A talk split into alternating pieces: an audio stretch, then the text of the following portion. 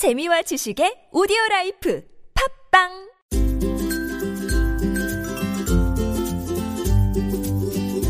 왕쌤의 교육 이야기.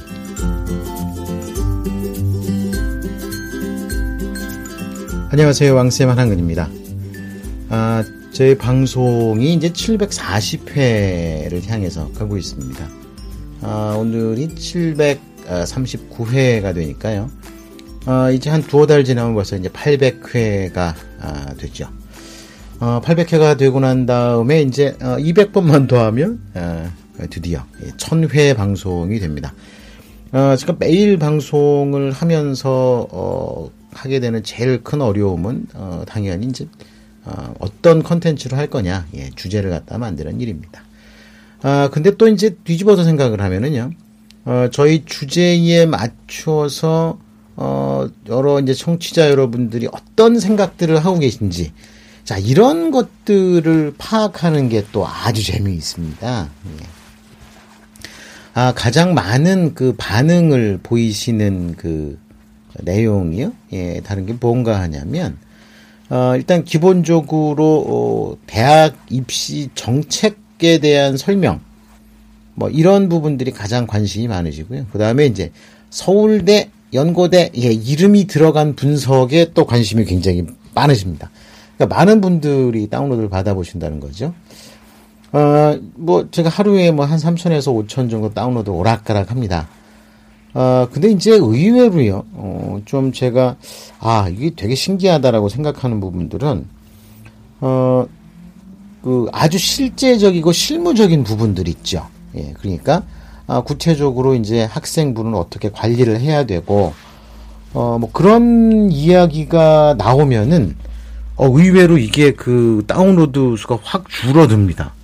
그러다가 서울대에 대한 뭐 이렇게 설명 막 이렇게 되면 또 다들 또 귀가 쫑긋하셔서 그런지 어, 또 많은 분들이 또 다운로드 받으세요. 아, 어떻게 보면은 참 이런 부분들이 좀 안타까운 것이요. 어, 물론 뭐 스토리텔링으로서는 굉장히 좋습니다. 그런데 이제 저희 방송을 들으시는 많은 분들이 어, 그런 뭐 재미로 듣는 방송이라기보다는 어, 저희 방송의 청취자 여러분들은 아주 실무적인 것, 이유. 그러니까 우리 아이들이 어떻게 하면 대학을 갈 수 있을까? 또는 뭐 저희 방송을 선생님들이 또 많이 들으십니다. 선생님들 같은 경우는 우리 학생들이 어떻게 하면은 입시에서 좀 더 나은 결과를 만들 수 있을까? 자, 이런 부분들에 관심을 갖고, 어, 이제, 어, 뭐 여러 가지로, 어, 뭐 하는 부분들이 있죠. 어, 그러, 그래서 아무래도 그런 부분들은 좀, 어, 뭐랄까요. 제가 아, 내용 구성을 하는 부분들을 아, 차라리 좀 이슈에 맞춰서 좀 따라갈까 하는 그런 이런 유혹을 느끼게 합니다. 예. 어, 그, 또, 그리고 또 화끈한 부분들. 물론 제가 뭐, 지금 현재로서는 전문 분야는 아니지만, 수능 이야기나 어떤 그런 뭐, 시험 이야기에 또, 과요 관심들이 많으세요. 어, 그런데 이게, 이게 왜 이런 상황이 벌어지냐면은요. 어, 우리 부모님들이 관심이 당신들이 경험과 기억에 의존하고 있다는 거죠. 어, 그런데 세상은 달라져 있기 때문에 이게 참 문제라는 거죠. 어, 세상은 달라지고 있는데 에, 내가 아는 것이 어, 시험이고 줄 세우기이기 때문에 그런 부분들에만 관심을 갖고 그런 것에 어떤 방법론을 갖다 찾다 보면 진짜 문제가 되는 거죠. 어, 그러다 보니까 이제 그 의외로 아이들이 굉장히 힘들어하는 모습들을 많이 보는데, 어, 어쨌든 뭐 제가 말씀드리는 부분들이 좀 체계적으로 진행되어야 되겠다라는 생각을 좀 어, 하게 됩니다. 어, 그래서 아, 조만간 저희 방송을 좀 프로그램 개편을 좀 할까 합니다. 아, 그래서 지금처럼 어, 매일매일의 뉴스 해설의 개념으로 방송을 하는 데서 조금 탈피를 해서 요일별로 어, 특성화되어 있는 컨텐츠를 갖다가 방송하는 거를 다시 한번 시도를 한번 해보겠습니다. 사실 이런 시도를요, 백 몇십 회 정도를 진행하다가 한번 시도를 한번 해본 적이 있었습니다. 그런데, 아이고, 여러분들의 호불호가 워낙 갈려가지고요. 어, 앞서 말씀드린 것처럼, 뭐 정책이라든지 입시, 뭐 이런 이야기가 나오고 서울대 얘기가 나오면 그러다가, 어, 구체적인 어떤 방법론이 나오면 또 푹 떨어지고 막 이게 너무 요일별로 차이가 나서 아 아직까지는 좀 시기상조다라고 생각을 해가지고 어, 제가 그렇게 에, 하다가 어, 뭐 몇십 회 하다가 그냥 멈췄는데요. 다시 한번 시도해 볼까 합니다. 그래서 요일별로 특, 특화되어 있는 컨텐츠로 어, 좀 내용을 갖다 좀 구성을 할까 합니다. 자 어쨌든 그런 내용들을 갖고 어, 여러분들 갖다 다시 한번 조만간 어, 뭐 공지를 갖다 한번 할 거고요. 자 그래서 자 오늘은 오늘은 아, 우선 그 우리 학교에 가서 어, 우리 학생들이 해야 될 내용들 자 이런 부분들 다시 한번 좀 챙겨 보면서 어, 일단 새 학년을 맞는 아, 우리들의 준비를 한번 생각해 보도록 하겠습니다.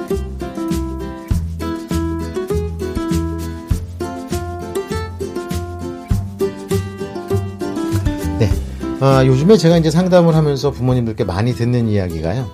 어, 아이들한테 저희 방송을 갖다 들려주면 짜증낸다는 겁니다.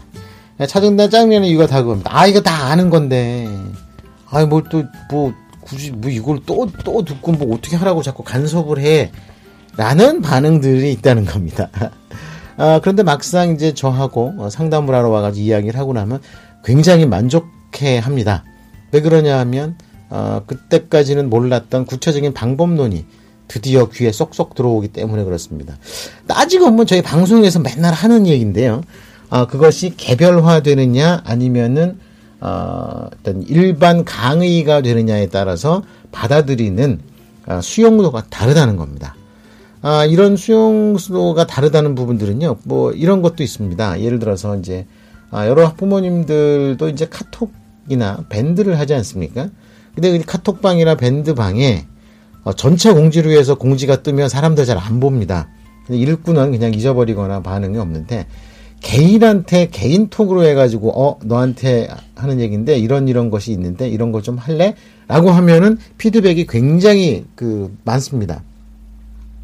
아 그런 것을 보면 어 참 우리가 여러 가지로 생각할 수 있는 부분들이 많겠죠. 예 그래서 어 이렇게 그 개별화되어 있는 정보를 과연 여러분들께 어떻게 전달을 할까? 자, 이런 고민을 하게 됩니다.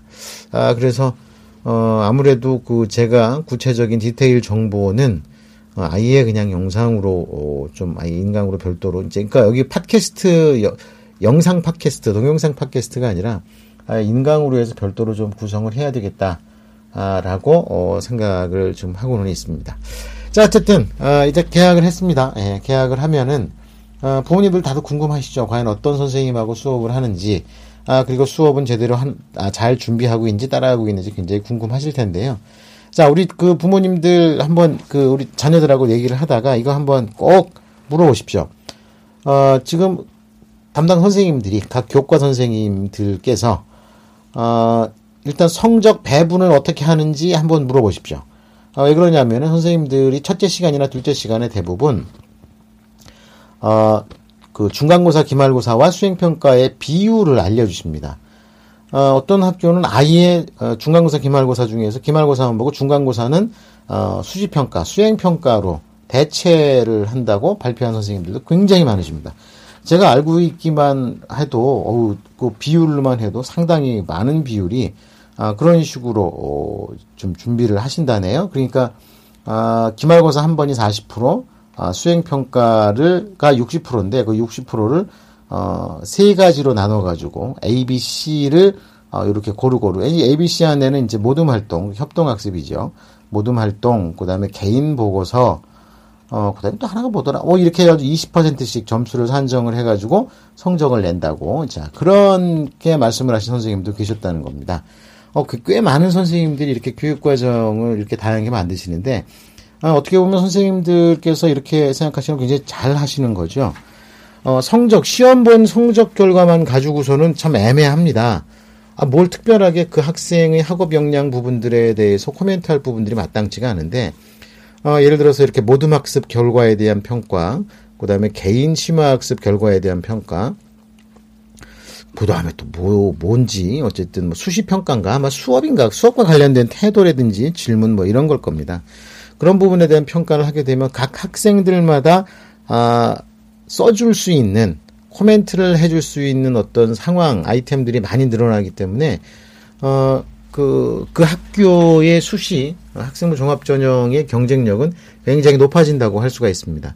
자, 이런 부분들을 생각을 해보면, 어, 확실히, 에, 우리 아이들이 이제 앞으로 준비해야 되는 과정이 어떤지를 갖다 분명히 알 수 있는데요. 어, 아직까지도, 어, 뭐, 중간고사, 기말고사 30%, 35%, 그 다음에 수행평가 30% 이렇게 하는 선생님들이 사실은 대부분이시죠. 대, 대부분이라기보단 대다수, 대다수, 어, 과반 이상이 아, 이렇게 수업을 하십니다. 그래서 어, 일단 시험 공부에 가장 주력을 해야 되는 부분들은 당연히 맞고요.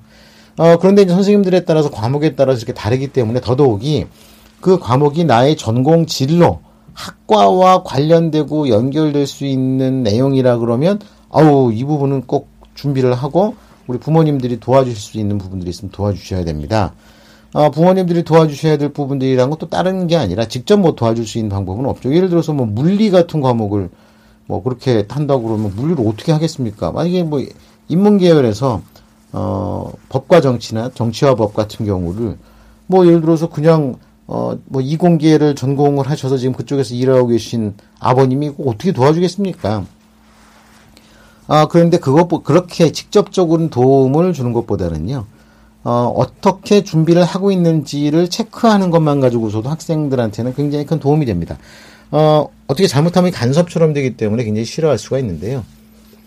음, 중요한 거는 어, 이런 수행평가나 이런 부분들을 아, 우리 학생들이 잊지 않고 꼬박꼬박 준비를 잘 할 수 있도록 하는 것만 해도 이거 뭐 대단한 겁니다.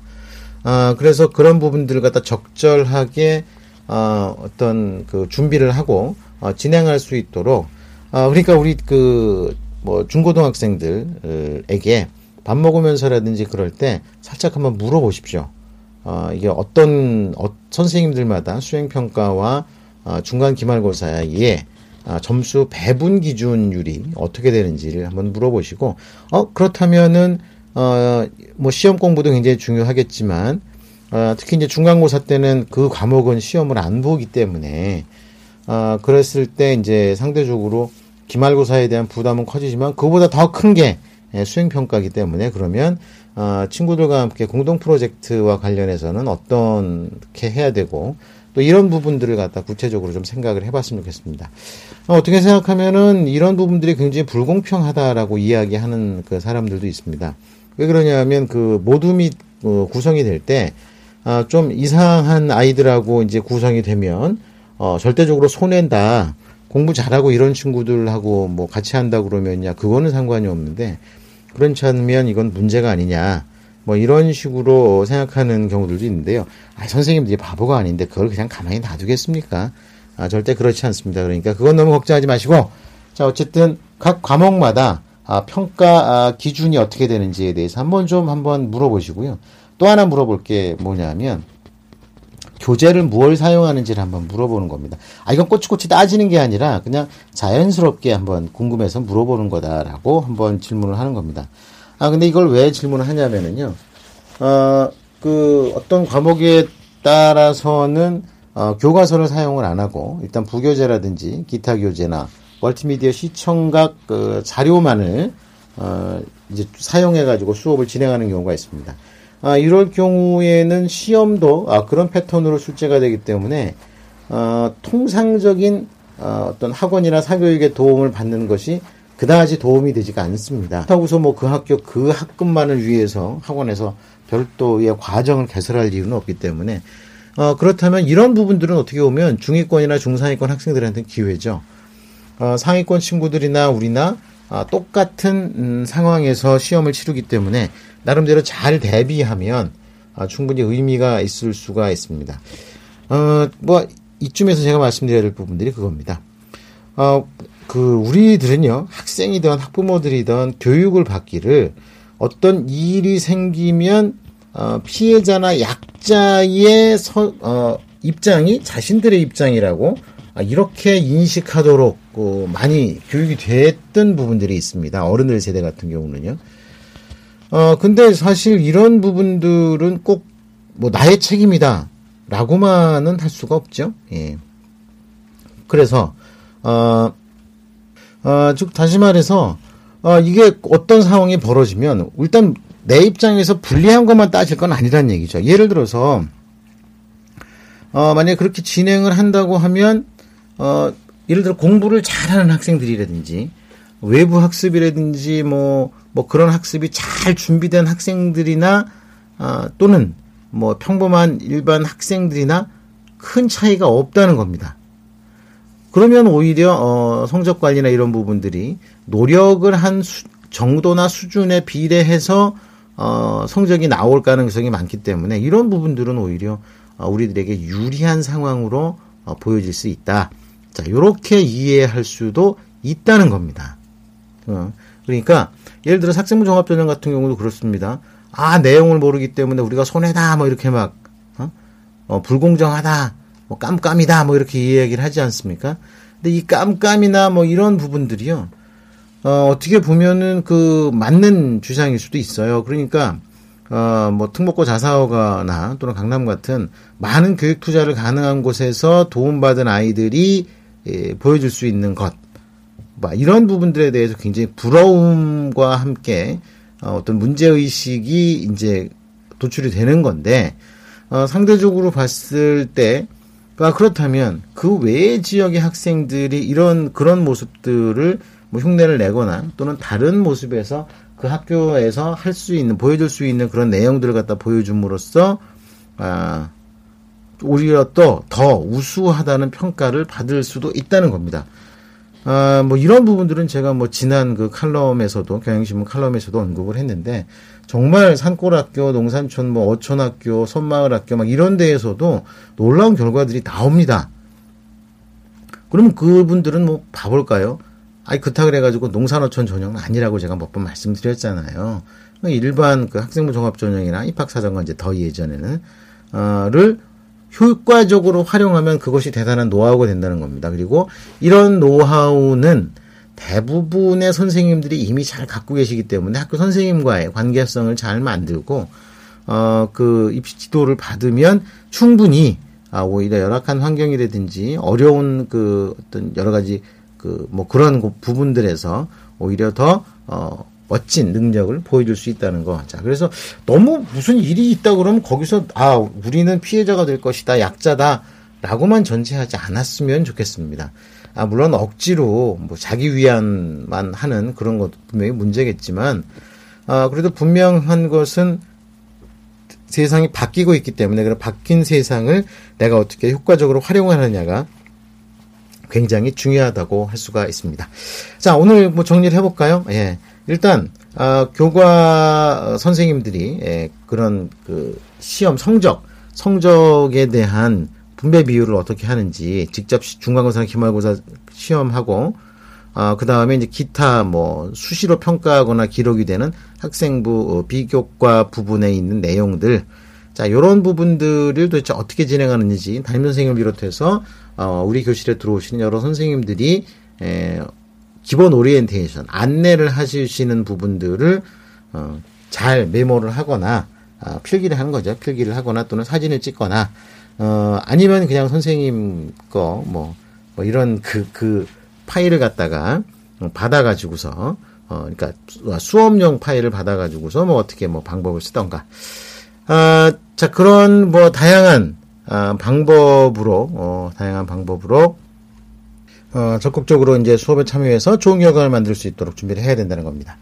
아, 이러기 위해서는 그 수업이 어떻게 진행되는지를 분명히 알아야 되기 때문에 아, 그런 부분들은 학기 초에 선생님들이 공지를 하실 때 반드시 메모를 잘 해가지고 와서 어, 집에 와서 엄마 아빠하고 한번 어, 전반적인 그 내용이라든지 이런 것들을 분석 검토해보고 필요하면 예, 어떤 전문가의 손길이 필요할지 이런 부분들 한번 고민해 보시는 것이 어, 학년 초에 학년 초에 어, 꼭 한 번씩은 관심 갖고 한번 지나가 봐야 되는 어, 내용들이라고 어, 그렇게 말씀을 드릴 수가 있습니다.